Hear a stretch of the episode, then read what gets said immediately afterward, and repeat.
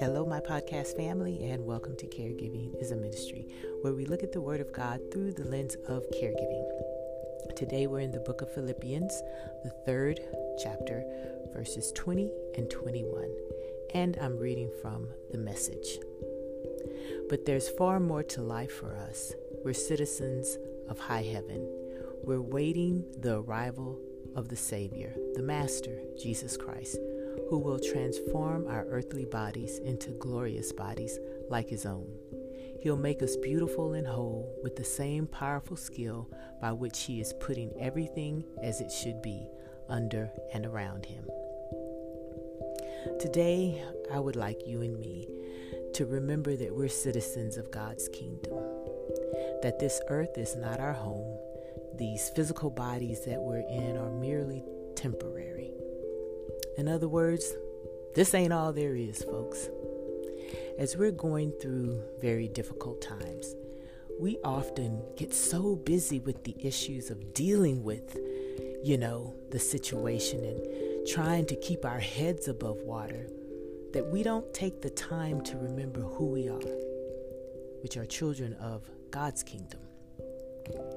We are to keep a kingdom's mentality. And a kingdom's mentality is one where you can step back and look at things from God's perspective or a heavenly perspective. It'll help us prioritize what's really important. The first step toward keeping and maintaining a heavenly mind step is when we step back, we need to evaluate what we're doing, to evaluate if we've done everything that we can do. Have you done everything that you can do in the situation? So let's stop right here. Notice I said we need to be responsible for what we can do, not what someone else can do and when we do that, we look at it from God's perspective and it helps us align with His will for our lives. We put Him in our sights and then we align with what He wants for us. Second is to look at the larger picture. Having a king's mentality allows you and myself, you know, after we've ensured that we're doing everything that we can do, and then to look back and look at it from a larger lens outside of us. Remember, God's plan is going to be fulfilled. And if we're doing all that we know that we can do, then that means the rest is up to God, right? And we don't understand how He works in, in the ways that He works. But His plan is being carried out, and we are part of a picture. We're not the whole enchilada. we're part. And when we step back and we realize that we are there's a larger picture, then that means that we can place everything in his hands now. We've done what we're supposed to do. Now we give it to God. And the last step is to remember that you and I are visitors here. Sometimes um, we things that go beyond our control, you know, when things are just chaotic, and we've done everything that we can do. We need to stand firm on who we know God to be and remember that Jesus is returning. We can now evaluate our circumstances against our eternal destiny. In other words, all these emotions that you're experiencing, is it worth it? No. I think a lot of the times we just get ourselves all frazzled because we forget that this place is temporary. And remember, Peter tells us to cast our cares on Jesus.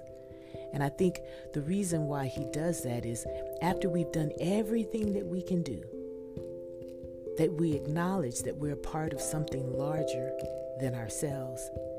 We weigh it against, you know, who we are in Christ, and we give it to God. We unload the burden We've done what we could do. We give it to God. And I'm not by no means saying to dismiss, you know, the things that we are facing because seeing a loved one dying before us is hard. Losing the love of your life is hard. Losing a child, devastating.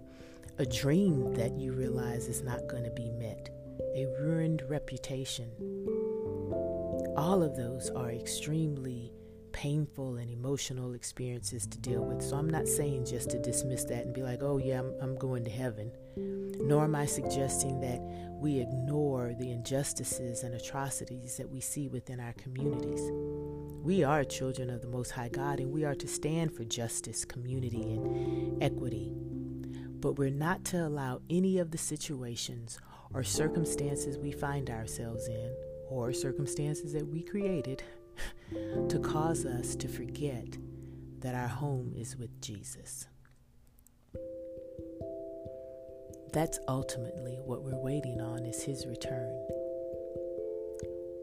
One day all of this will pass away and we will be in the wonderful kingdom of God where we can see our Savior face to face. That is our destiny.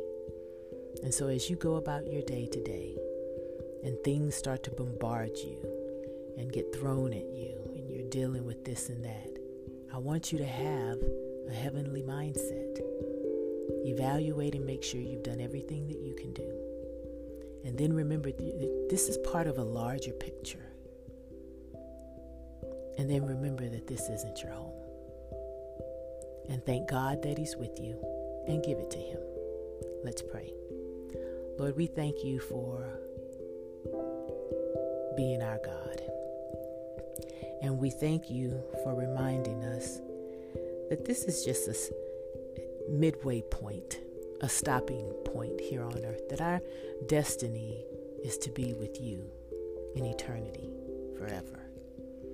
And that while we're here, there are things that you are working out of us, there are things that you're working through us. And we just have to trust you as we go through the process that our goal is that we usher in your kingdom within our hearts and spirits, issuing love and walking in love, joy, peace, patience, kindness, humility, faithfulness, and self control, and to make changes to this harsh and sinful society where we can. But that we ultimately know that this is not our home. And we take relish in knowing that one day all of the suffering and the sorrow will be gone. And that what we're experiencing and going through is part of a larger plan, even though we may not understand why, we will trust you. And as we wait for deliverance for certain circumstances, help us to remember that you are in control Help us to evaluate the situations to make sure that we've done everything that we can do. And then let us give it to you with clear consciences, recognizing that in your season, in due time, this will all wash away and we will be at peace. I ask that you comfort the brokenhearted today, Lord. I ask that you comfort the people who've been disappointed.